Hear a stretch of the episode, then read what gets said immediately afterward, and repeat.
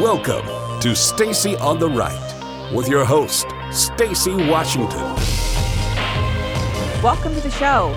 Stacy Washington, host of Stacy on the Right here on American Family Radio and Urban Family Talk. I'm going to tell you guys about this. It's it's outside. It's in our yard. This huge.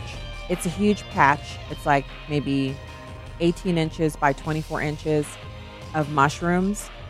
But from my kitchen window, I couldn't tell what it was because it's about 200 feet away from our, our kitchen window.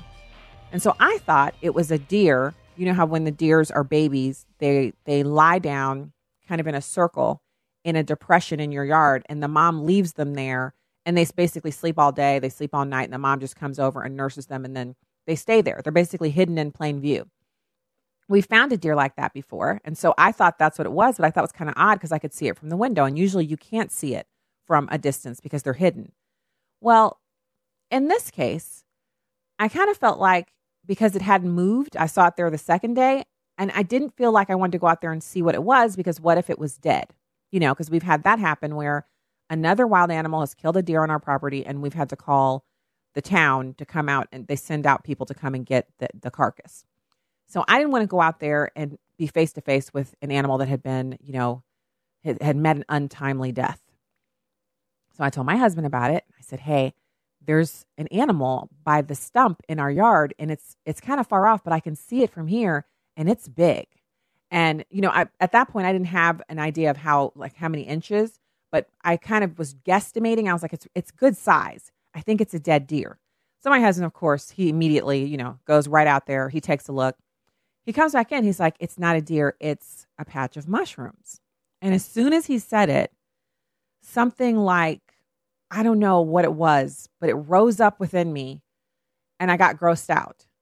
Now, I like mushrooms. I like to cook them, I like to eat them, but this grossed me out because it was so big. And so then he started describing it like he said it looks like the back of a dinosaur, but it's mushrooms and it's, you know, it's like a lot of them. It's more than one mushroom, but it's a big it's a big mushroom plant and it's growing and it's getting and, and it's out there. And so then after he told me what it was, and I felt that kind of revulsion, and I really didn't know why I felt revolted, but I was just like, what's this is so gross. Then every time I go over to the kitchen sink to wash dishes or to put my plate, you know, in the dishwasher, I glance out there and I see it, and it would make me feel like, you know, like I was choking, like I was just so grossed out by it. So today he said he went back out there and it was bigger than before. He said it's like 18 inches by 24 inches and it looks like it's growing pretty fast. I'm like, I'm so grossed out by this. So I actually told him I I know this is irrational, it's completely ridiculous, but I actually feel like I can't go out there and take a look at it. And I don't have phobias. I'm not unnaturally afraid of heights or small places or big places. I don't have any of that stuff going on, but this patch of mushrooms has actually grossed me out to the point where I can't go out there and look at it. So just a little while ago, before the show started, my husband sent me a text message. He's like, look out the window. And I looked out there and it was gone. He went out there and hacked it up like with something and removed it so I can't see it from the window anymore. That's marriage, you guys. That's love. So it's my pleasure to welcome Dr. Kenneth Barnes, chair at Gordon Conwell Theological Seminary, author of Redeeming Capitalism. Dr. Barnes, thank you for joining us today. Well, it's my pleasure. Thank you for having me. Sure. So I think this is one of the most important subjects that we can tackle, especially in this day and this time, the politically um, rancorous kind of language that permeates everything. Where I remember when politics used to be something that you really only discussed it at certain times with certain people. And outside of those times, really, it was just business as usual. You just lived your life. And it has crept into everything. And so, it, accordingly, some of the concepts that have been really integral to our country, where you know, like capitalism, something that was seen as by all Americans as a universal good, has now come under attack as something that's bad, the source of inequality, something that's evil. And your book, um, Redeeming Capitalism, is is you making the case for the fact that you find capitalism to be a biblical concept. Well, I, I wouldn't go so far as to say I find it to be a biblical concept.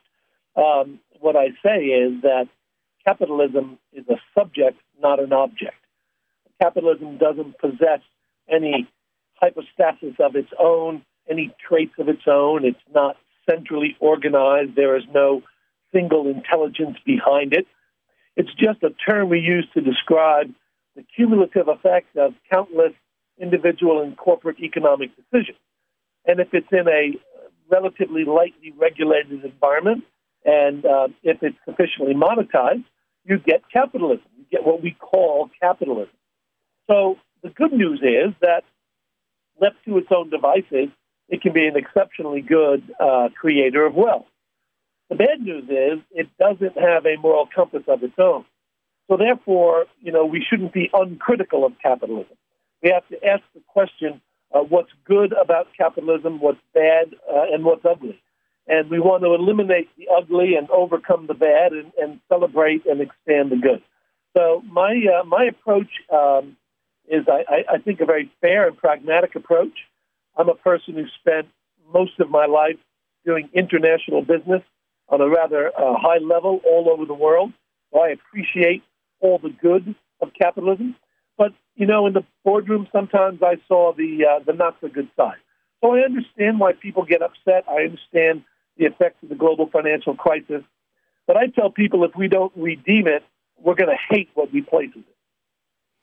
Well, and uh, I, I like to point out that anytime you have human beings involved, you're going to see things that are innately good abused. And so we have to police ourselves. We have to police each other and police ourselves. So uh, how how does the Bible make the case for capitalism and liberty oriented principles?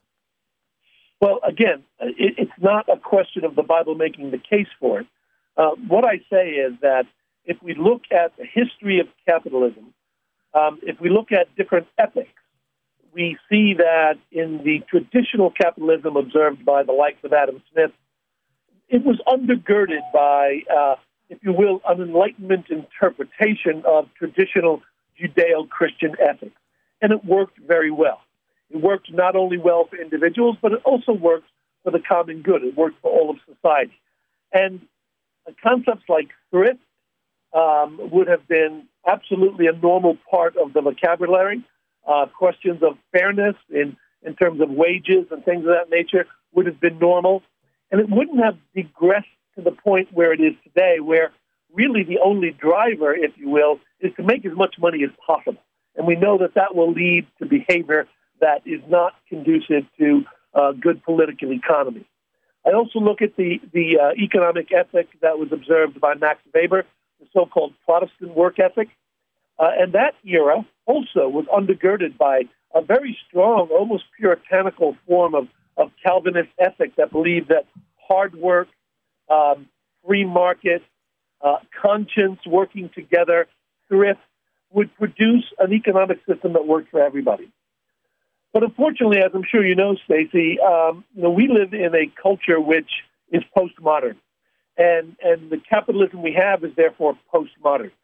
So in many ways, it's devoid of a moral compass, and it's resistant, if not impervious, to ethical constraint. So we need to find a way to bring ethics back into capitalism so that we aren't tempted to try to replace it with some kind of utopian uh, economic system which is doomed to fail. Okay, so uh, can you talk about how Christians can impact that? Because there's obviously Christians are in the marketplace, Christians are in business, owning businesses, working for others, etc., and we have the opportunity to impact uh, the way capitalism is executed for good. How do we do that? Well, that is a great question. In the book, in the last two chapters, I chapters, I talk about redeeming capitalism from the bottom up and redeeming capitalism from the top down. And, and most of us don't have the influence to uh, redeem it from the top down, but it's an important narrative that we need to start. But we can all redeem it from the bottom up just in terms of how we view things like the nature of work and things like virtue and why, even in a pluralistic society, uh, Christians can be shining examples of virtue in the workplace if, if we do as the apostle taught us to, to treat our work as our worship, that's going to get people's attention. People are going to look at work as something much more important, much more fulfilling, uh, much more life enhancing than just a means to a paycheck. And, and I believe that what the Bible clearly teaches us is that the purpose of any economic system uh, is not just individual enrichment, it's human flourishing. So it starts with our, our theology of work. Uh, it also it also comes down to how we view our relationship with each other. You know, how do how do people who are in positions of authority at work view their employees, and how do employees uh, view their fellow workers and their and their superiors? And I think, unfortunately, it's become very transactional, very contractual, uh, and the biblical model is is one of mutuality, it's one of covenant, it's mutual interdependence, and it's relational. So those are the kinds of things that we as Christians can do uh, to start a long process of, of bringing virtue back into economics and into capitalism. Wow. So I I I know that God has a plan for everything that we do. He has a plan for uh, every aspect of our lives. We often don't plug into his plan. We try our own way. We try different different ways of kind of fixing things if you will.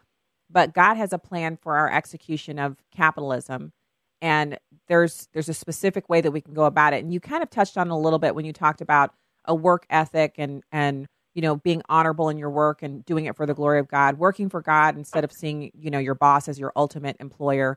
And those are important concepts. But even in a postmodern society, we can execute God's plan for capitalism. What what is that?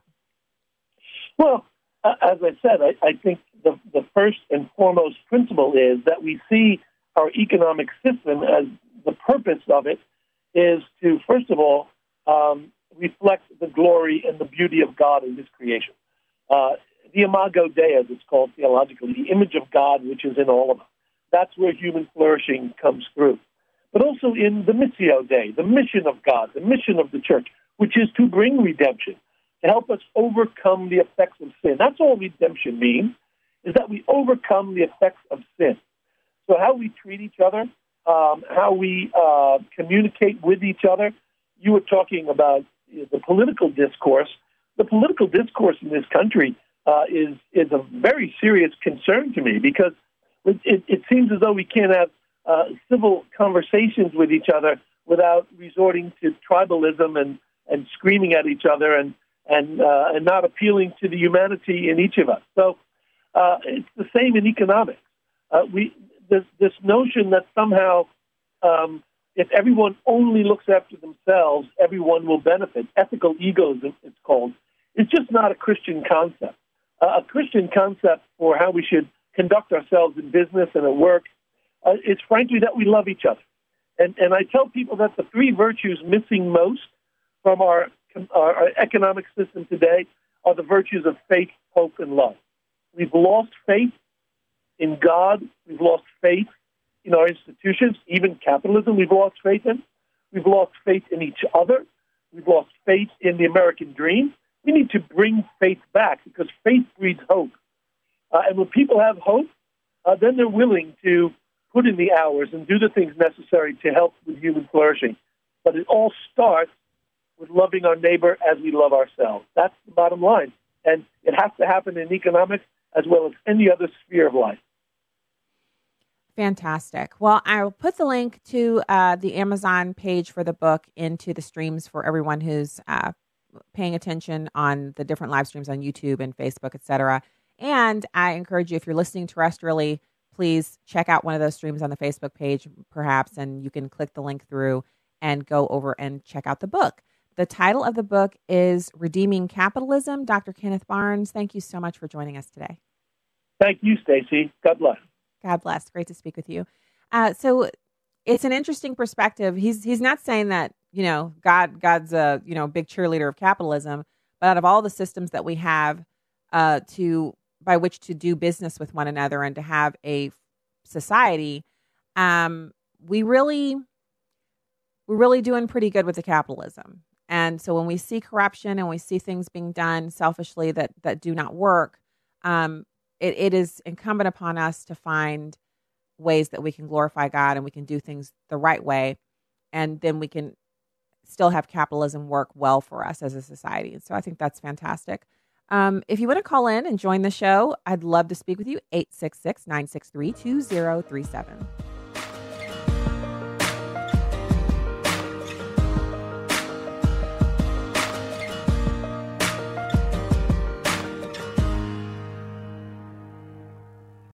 Hi, I'm Will Addison, and we are partnering with the Ministry of Preborn to save babies' lives through ultrasound.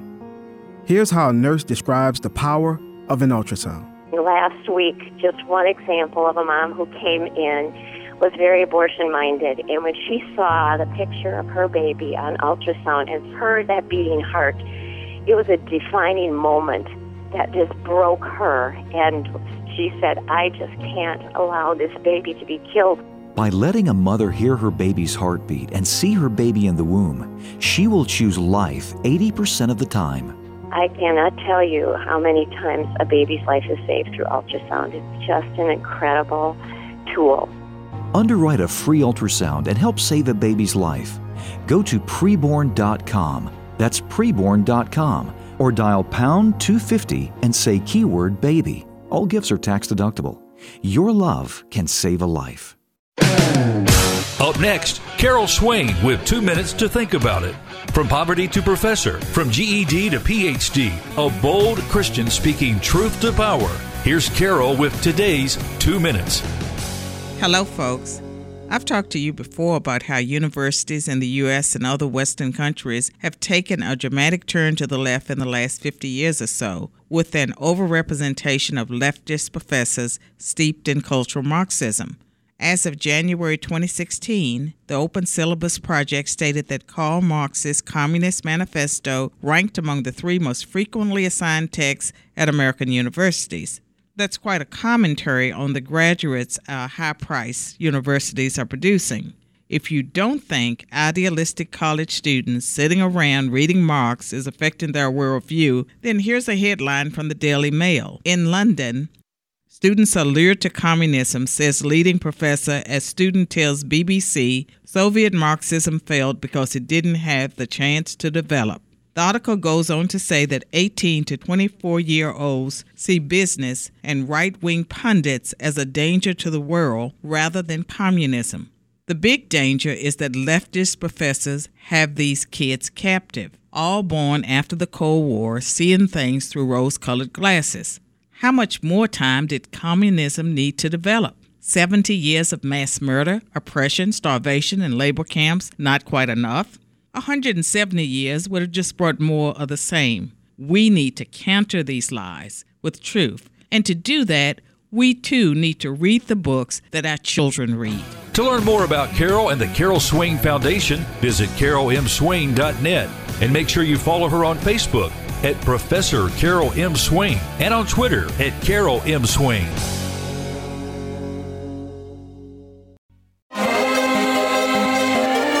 Welcome back to Stacy on the Right. Welcome back to the program, everybody. Thanks for being here today. StacyOnTheRight.com is the website where you can subscribe and also get the really fun Stacy on the Right show mug. If you ordered one, they're going out tonight. So, um, right now, it's my pleasure to welcome Jay Cost, author of The Price of Greatness Alexander Hamilton, James Madison, and the Creation of American Oligarchy. He's a senior writer for the Weekly Standard. Jay, thanks for joining us today. Thanks for having me, Stacy. Yeah, so let's talk about this book. That's quite a mouthful there. What did you write? well, the book is uh, a history of uh, this this tumultuous relationship between these two giants of the American founding, James Madison and Alexander Hamilton, were instrumental in creating the Constitution, the instrument of government. The, you know, the Constitution is actually the longest running active written constitution in the nation. And the two of them were integral in writing it, defending it, and putting it together. But after after the Constitution was ratified and the new government got underway, the two had this epic falling out um, and it really got down to big ideas that continue to define our politics in a lot of ways. Hmm. Okay, so the epic falling out, which we all know about from you know our history lessons, or you know back in middle school and high school. Um, how does it kind of mirror things that we see today in, in our current politics or more recent po- political relationships? Sure. Well, Hamilton had this really brilliant idea for advancing uh, the American economy. Because, I mean, now America is the largest economy in the world. But uh, back when the country was founded, um, it was really just a, a backwater. Uh, but Hamilton had this great idea, which was that if we favor the wealthy, because there were just a handful of people in the country who actually had money, uh, if we favor them with public policy, with our uh, our banking policy and our debt policy and our our uh, industrial policy, like our tax policy, they will in turn uh, bet on the success of the nation, and they'll help develop the develop the economy. It was a really brilliant idea that was vindicated over the ensuing century. The problem was is that it was really, frankly, unfair. It was very elitist, and as the the title of my uh, book suggests, it was an oligarchy. It led to a rule by the rich, which was uh, Madison's big objection to uh, to Hamilton's idea. And I think that that continues to be a certain trade-off that we can, we have to make today. You know, uh, if you look at, for instance, tax policy, when we talk about targeted tax cuts to this group or that group, you know, oftentimes what the government is doing is playing favorites to one faction or another. Uh, and sometimes they'll say, oh, well, we have the best ideas or we have the best intentions at heart. This will help grow the nation. But there's a real kind of um, partiality to public policy nowadays that I think you can see in the early republic. Okay, so um, and so, but but did it work? Did this kind of nod to wealthier people was that integral to the growth of our uh, economy from a backwater into what is now the strongest economy on the face of the planet or was it yeah. in spite of that no, it really was essential, um, I, particularly on on banking and the creation of a currency. I mean, nowadays we just you know we have dollars in our wallet, we just completely take it for granted. Uh, but the, uh, America's financial system and its currency system really was a complete disaster uh, in the, when the country was founded. I mean, there was no such thing as a currency, and in fact, what you had was state governments. Thirteen states would just print dollars that really were like worth nothing. Um, and uh, so, what Hamilton was able to do by creating a stable currency, really, I mean, you need to have a stable, reliable currency for economic growth. I mean, if people if people can't count on the value of a dollar, then it's going to just get in the way of everything. Uh, and so that was really essential. The, the ironic thing is, and this is sort of gets to the title of the book, "The Price of Greatness." is that um, Madison's criticisms were right as well. I mean, Hamilton was right on the economics, but Madison was right on the politics. That this led to corruption, it led to rule by the rich, and that there was a genuine trade-off between economic growth and and uh, you know equal government, equal protection, and equal the the government distributing the benefits and burdens of public policy in a fair and equitable way, that there was really a trade off to be made. So it worked, but now we have a completely different society. We have, you know, much, a, what a lot of what people call inequality, which I, I, I hate that. I hate it when people talk about wealth inequality because the idea that everyone would have the same amount of money is so antithetical to the founding of this country, the ideals that we have that everyone can, you know, work as hard as they want or as little as they want and no one's going to be made to do anything. It's a ridiculous concept to hold both of those in the same brain, but you know, there it is. But, w- but when we talk about how huge our social safety net is now, and how really our progressive tax system actually punishes wealthier individuals by taking more of what they earn. The more you earn, the more the government not only just takes, but feels entitled to. And they, they search around for ways to even take away the loopholes that allow you to keep more of it. Like the alternative minimum tax is my favorite one. You make a ton of money. We weren't making a ton of money before you get into a place where you're in a no man's zone where they feel like they're owed more money, so they collect an extra five or six thousand dollars a year from you because the alternative minimum tax is more than what you really owe. It's it's the craziest thing ever, in my opinion. yeah, well, I totally agree with that. Uh, the alternative minimum tax is just a terrible tax. Uh, you know, I think there's two ways to think about inequality, or at least there's there are at least two ways, right?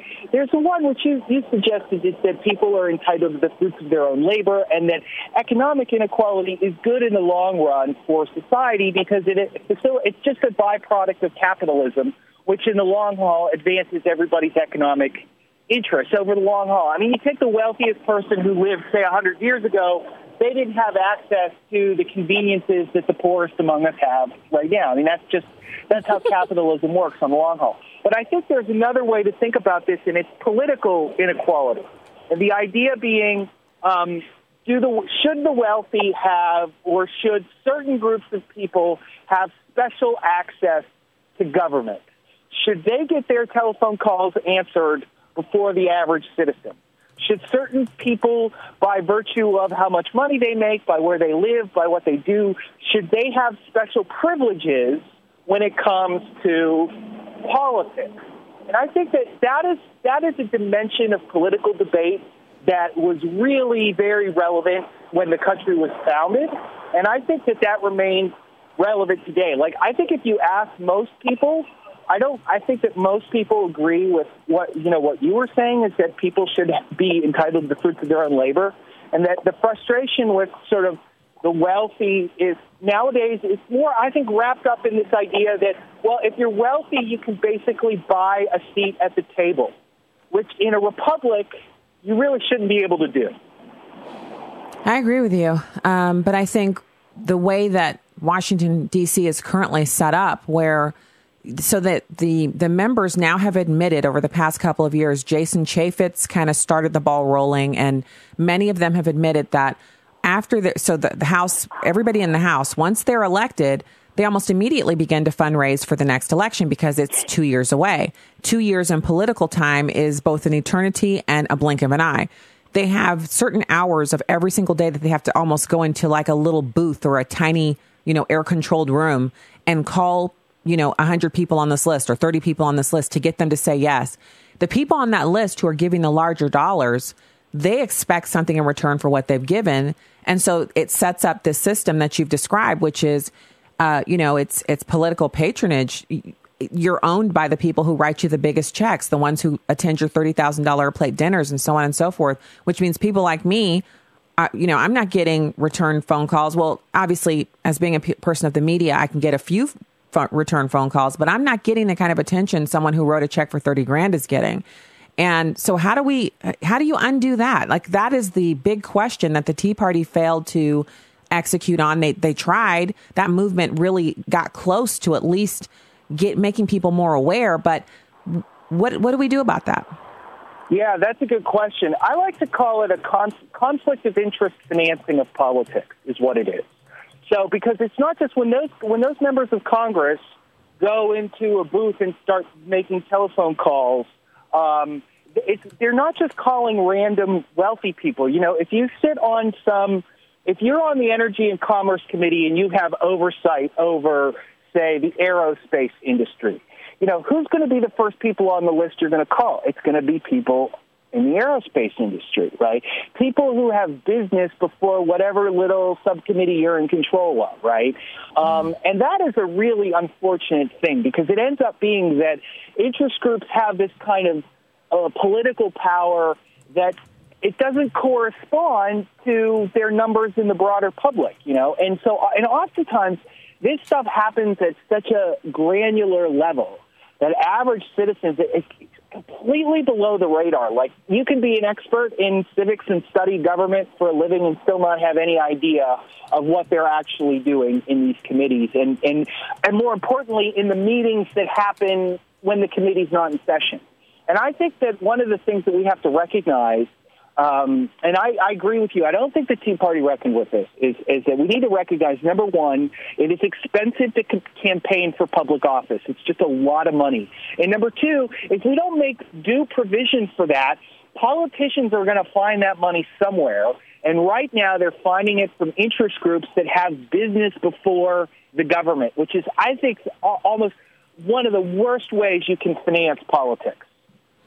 Yeah, it is because when you talk about the the list um, that people are are utilizing, it's some of it is the list that they they you know the lists that are built by party apparatus, et cetera, et cetera. Some of it is those donor lists that are cultivated by people who've been in, in politics for a long time. And those are two sources where I don't think a lot of people would have a problem with that. Like if you took a uh, you know a camera and a microphone out on the street, people would find those lists to be logical. But when you explain the list you just described, where you're on this committee.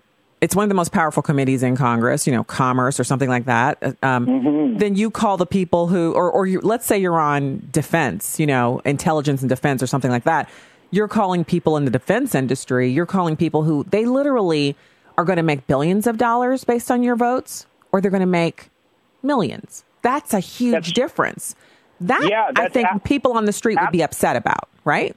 Absolutely, absolutely. the previous book that I wrote was called "A Republic No More," and it talked about this in detail. And one of the most astonishing examples of this that I found was uh, a lobbyist who was in front of a group of students at a college somewhere, and he said, "Well, what's the most important vote?" They asked this lobbyist, who was a defense contractor lobbyist. What's the most important vote that you ever got? And she said, It wasn't a vote. I got behind the scenes in a markup hearing, I got them to chart to, to buy my company's missiles for $30 million rather than $20 million, right? And and you know our government spends trillions of dollars every year, right? So it's out ten million dollars isn't that much of a difference. But if you multiply that mm-hmm. again, all through Congress and all these different committees are doing the same thing again and again and again. It's just a huge problem. It's it, it, it, it it's really dangerous to have our politics paid for by people with business before the government. And by the way, it's not just campaign finance. You know, here's the revolving door. So, for instance, if you, you know, my my former member of Cong- Congress, um, you know, when he left Congress, he got voted out in the Tea Party wave in 2010. He didn't come back home. He he he went and became a lobbyist for the health industry. You know, I mean, that's a huge, that's a very common occurrence as well. And you have to you have to reckon that if you're a member of Cong- Congress and you're looking at retirement and you're thinking, well, I want to get a job at the health industry, you know, are you going to take a vote to anger your p- prospective employer? Of course you're not. And if you're not willing to do that for the good of your constituents, then whose side are you really on? Which is why, you know, Jay, sometimes when you know you're sending someone, you know, you found this great candidate, right? This person is they've got all the all the right knowledge points. They they're you know from a background that you can identify with and they have momentum in the state and you want to send them to the senate or the house. And then you kind of look back at the others that you sent. Like this this has happened to me recently quite a few times where i'm like i was so excited about this person. They've been there for 4 years 6 years whatever and i don't see them doing the stuff that they promised on the campaign trail. I mean you've sat with these people around a table you know, and really listen to them talk about why they're running. And within a year of them going there, when they come back, they've been zombified. They're they're straight up Washington. And so it's like it feels like there isn't any fix because the idea is of our representative republic is you send someone that you believe in to DC and they represent you. But these people don't represent us after they get there because you've just described why why they don't. Like I just it, it's kind of an impossible impossibility frustrating thing. Yeah, you know, it's it's the old saying, you know, they went into politics to do good and they ended up doing very very well. you know, I mean, look, it's a it's a real problem and it's become a real problem the larger the government has gotten and the wealthier the country has become, there are more opportunities for politicians to enrich themselves through public service, right? And it might not just be money. I mean, you think of it more broadly, think of it in terms of honor, right? People looking up to you and thinking, wow, that guy's really important. You know, that's a real motivating force in human life. And a lot of times these guys go to Washington, D.C., and they're like nobodies, but then they get there and everybody's taking their calls and everybody's interested in what they're saying and, and everybody sort of snaps to when they walk into a room. That is really alluring. And it has a, what I would say, as you described, when we're talking about a re- representative republic, that is a corrupting influence on Republican self government. Mm. Wow. Great interview. Thank you, Jay, for coming on. I put the link to your book all over. Uh, people can buy it at the link at Amazon. Thank you for writing it and thank you for your time today. Oh, thank you so much for having me, Stacy. All right, talk again soon. Jay Cost, author of The Price of Greatness and senior writer for The Weekly Standard, theweeklystandard.com. Hey, we'll be back with more after these messages.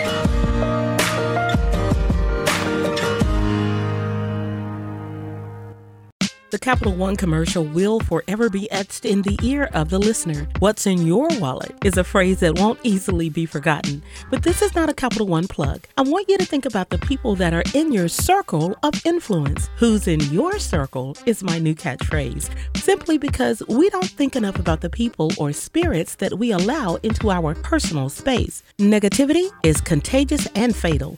Misery loves company, and it's fatal to your hopes and dreams. I think we all know someone someone who, no matter what good has happened, always has something negative to say. Ugh, that really bothers me. That bad attitude and that pessimistic spirit will only cause you to do the same. There's no room for doubt, especially if you're believing God to bring that vision to fruition. Now, this is not a license for you to be mean. It is, however, a license for you to assess who's in your circle and make the necessary adjustments. With a heart for the urban family, I'm today's urban woman, Tony Johnson. Connect with us at urbanfamilytalk.com. It's time to call your senators. We need to tell them to put an end to the liberals' filibuster, switch to a majority vote, and defund Planned Parenthood. Call the Capitol Switchboard at 202 224 3121 or go to afaaction.net. Senators respond to constituent calls. So call 202 224 3121 and tell your senators to switch to a majority vote and defund Planned Parenthood. Your call will make a difference. Listen to Stacy on the Right with Stacy Washington on Urban Family Talk. She's sharp. I mean, did you hear that? Pointed. Remember that you're not only a Christian on Sunday. And insightful. Deception and lies have been accepted as the norm from the Democrats. But most of all, she's on the right. That scripture from the Bible it says the heart of the fool inclines to the left. Just kept popping into my mind. Stacy on the Right. Now heard weekday afternoons from 2 to 4 Central on Urban Family Talk. Here's what you missed on airing the Addisons. I asked them, I, I, pack all their stuff, and then I asked them to pack their own individual bags. If yeah. you have anything dear to you that you want to bring, that's your responsibility. You, I'm not doing you. that. You've got to do that. It teaches responsibility. You should do that. And and so I said, I said, JD, get your backpack. And he said, What should I put in my backpack? I said, Put in your backpack what is significant to you, buddy. This is what you want to bring. Anything that you're going to leave and you're going to think, Oh, I want that, you bring it. Can I tell you? So I was hanging up his backpack last night at the hotel. Can I tell you what was in his backpack? What was in his backpack? His Bible and the Nerf gun. hey, they, they cling to their Bibles and their guns. You gotta, hey, at an early age. That's so good, Will. That is hilarious. You don't know how funny that was, buddy. You don't know how funny. Airing the Addisons, 6 to 9 Central on Urban Family Talk. And so I'm hoping that he doesn't use the gun while holding the Bible. No, I'm just kidding. hey, anyway, why not Nehemiah? we hear anybody? Welcome back to Stacy on the Right on Urban Family Talk. Welcome back to the show. Thank you so much for being with us today. At Stacy on the Right on Twitter and Instagram. You can go to nationalcenter.org and find out more about the blueprint, a better deal for Black America. We are so excited to have that going on. So, right now, it's my pleasure to welcome Bob Moffit. The Heritage Foundation uh, is one of my favorite organizations. They are the go to place for information if you need to understand a topic. They not only have the white papers, but they have the experts to come on and explain them. And so, it's my pleasure to welcome Bob Moffit. Thank you so much for joining us today. Stacy, it's a pleasure. You know, I love learning from policy wonks. I know some people call that it, they almost use it as an insult. But to me, there's nothing better than someone who takes the time to not just research a subject, but to be an expert on it. And something as difficult as Medicare funding and Social Security insolvency, these are topics that I don't want some, you know, once a week columnist who's only tackling this for one opportunity for 650 words to talk to me about this. I want an expert. So thank you for coming on today. Well, it's a pleasure.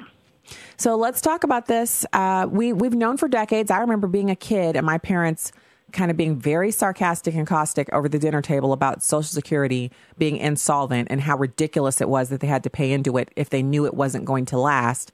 Yet that's still what we're doing. Now I'm paying into it, and I have kids who one of them's working now. She's paying into it. What's the reason behind the continuing? It, it's getting closer and closer the insolvency date, and they keep dropping it closer and closer to today.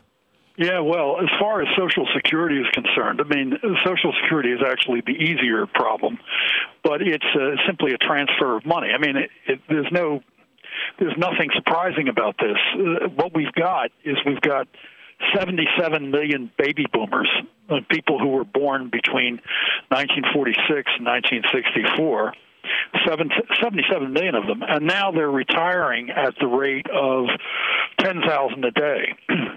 so the Social Security system is. Uh, under tremendous pressure, uh, of course, to provide these uh, uh, monthly paychecks, and of course, they're with uh, with a large number of people demanding it. Uh, you know, with a large, larger, and larger number of, of people, you know, on the on the program, the the amount, the, the time, in other words, the time that we have uh, to pay out what we have been paying out. In other words, the full benefits that people have been promised is starting to get shorter and shorter, and that's why the medic, the Social Security trustees have indicated that the, the program is going to be uh, insolvent. Uh, more quickly than we thought it was going to be. But that's not really a great surprise. I mean, a lot of people who have been following this issue have uh, projected that this was going to happen unless we started to start thinking about reforming this program for the next generation anyway. So, what are those reforms? I've had people on before who've talked about different options, and it usually ends up enraging the listeners because they've paid in and no one wants to hear that they need to retire later. But I've already started talking to not just, you know, my husband for our personal family planning, but I've even talked to our kids about the fact that the idea that yeah. you retire when you're 65 is no longer going to be an option for them. Like they they have to be mentally prepared before they enter the workforce, and they're they're still teenagers. Two of them are still in high school, but I'm talking to them about this because I think there's a really unrealistic expectation that you're going to be retiring at 65 and staying retired for 35 years because you know you live to be 90 years old. That's just not sustainable. Um, people have to be prepared to work longer than to work past 65 years old and to be saving their entire work lives in preparation for whenever they do retire. Oh, I don't think there's any question about that. I mean, we're going to we haven't we have not been debating Social Security recently, but I think we're going to have to debate it. But let me get uh, let me address the the first question you raised about um, you know people who have paid into it all their lives. That's correct. They've worked hard. They paid into it uh, they feel that they have an entitlement to the to to these benefits, and under the law they do. There's one problem with this though, and that is is that people have a tendency to think that the money that they paid into the system while they were working is the money that actually finances their benefits and that is a big mistake. I mean, there's it's amazing. I mean, we've had Social Security since 1935, but people still don't understand it. The the, the simple principle is Social Security is a a pay as you go system. What that means is that the benefits that you get in retirement are benefits that are being paid for uh, by workers who are working today. So it's mm-hmm. pay as you go um, the, when you were working uh, in uh, in the workforce, you were paying into Social Security, but that money was going to the benefits who were retired, the beneficiaries uh, who were retired while you were working. The problem is is that over the years, uh, the number of people who are working compared to the number of people who have been retired uh, is shrinking. this is a real serious problem. Mm-hmm. You know, back in 1950, all right, back in the good old days, right, 1950, you had about 16 workers for every person who was retired. Because uh, people had families of, of five kids back you know, then. Three three workers to each retiree, and in 2030, it's going to go down to two workers for every retiree, and that is the problem. I mean, the baby boomers, there's 77 million of them, but the other fact of the matter is, and it's just a basic demographic fact, is the baby boomers did not replace themselves. That's the reality. They didn't have enough kids. You know, our birth rate has been going down, and uh, that has caused uh, that is caused that is uh, part of the reason why we are facing a demographic crisis in Social Security, and why Social Security is is facing some very very serious financial problems ahead. And so, in addition to people working longer and really not looking at retirement as something that happens at a specific date, but happens when they've saved enough money to retire, um, which means they might have to con- keep working part time for the rest of their lives because some people are not going to be able to get that magic. What what used to be you need a million dollars to retire is now becoming you need two, three million. You know, every every passing decade will ratchet that number up. But there's also the issue of you. You talked about demographics. You talked about the birth rate as we inch further and further away from, I believe the latest number was 1.7. There are different sectors of our, our, our public that have higher birth rates, but overall, oh, yeah. we're at about 1.7. What people need to be doing, in addition to planning on working longer, is talking to their children about the benefits of having more children. So instead of making child rearing sound like such a burden instead of making it sound as if large families are an oddity or something to be pitied or something to be horrified by Americans need to go back to that more traditional approach of saying, you know, we, we love kids. We love grandkids. We want you to have grandkids. We want to help out. We want to, you know, your grandkids can spend the night at our house on the weekends so you can go on dates. You know, we, we want you to live in the same town that we live in after college. We want to actually like your wife or your husband or, you know, who, whoever the, the, the kids end up marrying. We want to have a good family unit so we can encourage you to have more kids. I know it takes longer to make population shifts but it's really the ideas behind it that we have accepted that are wrong that are bringing us to this point. Would you agree with that? Because I, I, think it's yeah, more than no. one I, I, think family breakdown uh, plus things like abortion have been a disaster for the social insurance systems. Um, you know, uh, we we are really having a difficult time of it. If you're a young person, uh, you're going to the, the problem you're faced with is that even if you do pay into Social Security, you're not going to get back uh, the degree of the rate of return for your payment into the system um, that your your grandparents did. I mean, the good news for seniors today is that the older you are, the greater the return on your payroll taxes into the system. Uh, the the Government Accountability Office, which is the central, you know, uh, auditor of of uh, the federal government, has uh, done us a, a big favor. They track the rates of return for various age groups, and if you were born in, let's say, 1900, like my grandmother was, and you you were 35 years of age when FDR, when Franklin Roosevelt uh, enacted Social Security, well. when you when you retired, you got a rate of return of about 15% on that money. you you did hmm. terrific. You got twice the historical rate of return that anybody gets on the stock market. If you were born in 1920, like uh, you know the World War II generation, uh, you got a, a rate of return of you know about eight percent, slightly better than the historic return on stocks, and that's all very good. But if you were born in 1960, the, the tail end of the baby boom generation, you got a rate of return on your Social Security money of between two and three percent. So, what may have been satisfactory, you know, 10, 15, 20 years ago, uh, this is the problem young people face: is that it's going to be very poor in the future, uh, and uh, the the problem is for young Americans that who are paying into the system, the return on their tax dollars is going to be, get progressively smaller, and that is really a serious problem. Um, every male under the age of 38 is going to lose money in the current Social Security system. Uh, and that's just a fact. I mean, this is not a debatable issue. Uh, there's no nest egg in the current system. About 20% of males roughly get, you know, uh, 33%. Black males die between the ages of 50 and 70, meaning that they can pay a lifetime uh, worth of payroll taxes into the system, and black males will collect virtually nothing except a death benefit for the, the widow. This is a problem. I mean, it's a very oh. serious problem. You're like you're you're Mister uh, Daniel Doomsayer right now. This is terrible. No, I, I, I don't I don't believe that there's anything that is insoluble. But what I'm trying to say is that you know Congress and and the president and, and Trump doesn't want to touch this stuff. I mean, he said so. The problem is, you know, it's the problem is not what we want to do. Okay, Stacy. Mm-hmm. Yeah. The problem is the math. Well, you know but I mean? the math is the thing you it's can't not argue. a question of what you want or what you think yeah. or what you hope or what you desire. The problem is the math. And math is the one thing that we can't argue because No, math doesn't lie. There's nothing if it's I can do correct, about it. Yeah, it's, it's right.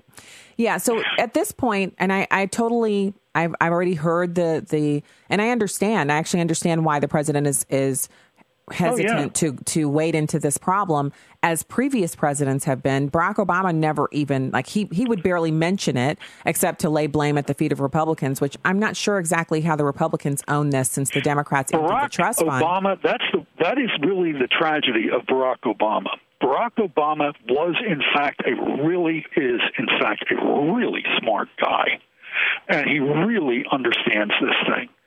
But neither Social Security nor Medicare, he just simply wouldn't touch it. He made a comment one time that Medicare and Medicaid are going to help drive America's national debt into. I mean, he made it. He said it, not some Republican. And he said, if we don't reform Medicare, it's not going to be there for generations when they need it. That was not. That's not. You know, that's not. Uh, you know, Paul Ryan. That's Barack Obama. But the fact of the matter is, is you know, they can talk about it all they want, but the fact of the matter is, is that they haven't really done anything. And that's So what does it look pro- like? President Clinton. Uh, the president Clinton said that this was a serious problem. President Clinton, uh, you know, said this is a serious problem. Uh, the Comptroller Generals of the United States, the people who run the Governmental Accountability Office, you know, said it. The Greenspan, who was the chairman of the Federal Reserve, prominent members of Congress know this. The American people are going to have to make a big decision about, you know, what we're going to do here. That But decision what does that look like? really the decision momentous. you're talking about is is raising the retirement age. First of all, that's the I first think thing we have to, to. I mean, we've kept the retirement age at 65 since 1935. Now, we raised it for Social Security to 67. A lot of people don't even realize it because it was done right. We gradually raised it over, you know, 15 years or 10, 10 or 15 years. But in 1983, they decided to raise the, you know, the the the age of normal age of eligibility for Social Security to 67, and so they've done it gradually. That's the right way to do it. But we got to do the same thing with Medicare. If we do nothing and keep a, keep the system as it is, you're going to have to accept a worsening cash flow problem. Uh, you're going to have to um, you're going to have to recognize that the baby boomers are well into retirement are going to start running into serious cash flow problems. Uh, you're just going to have to recognize that. And then the Social Security system, you know, at, at some point will be insolvent. Well, the trustees have told us it's going to be insolvent.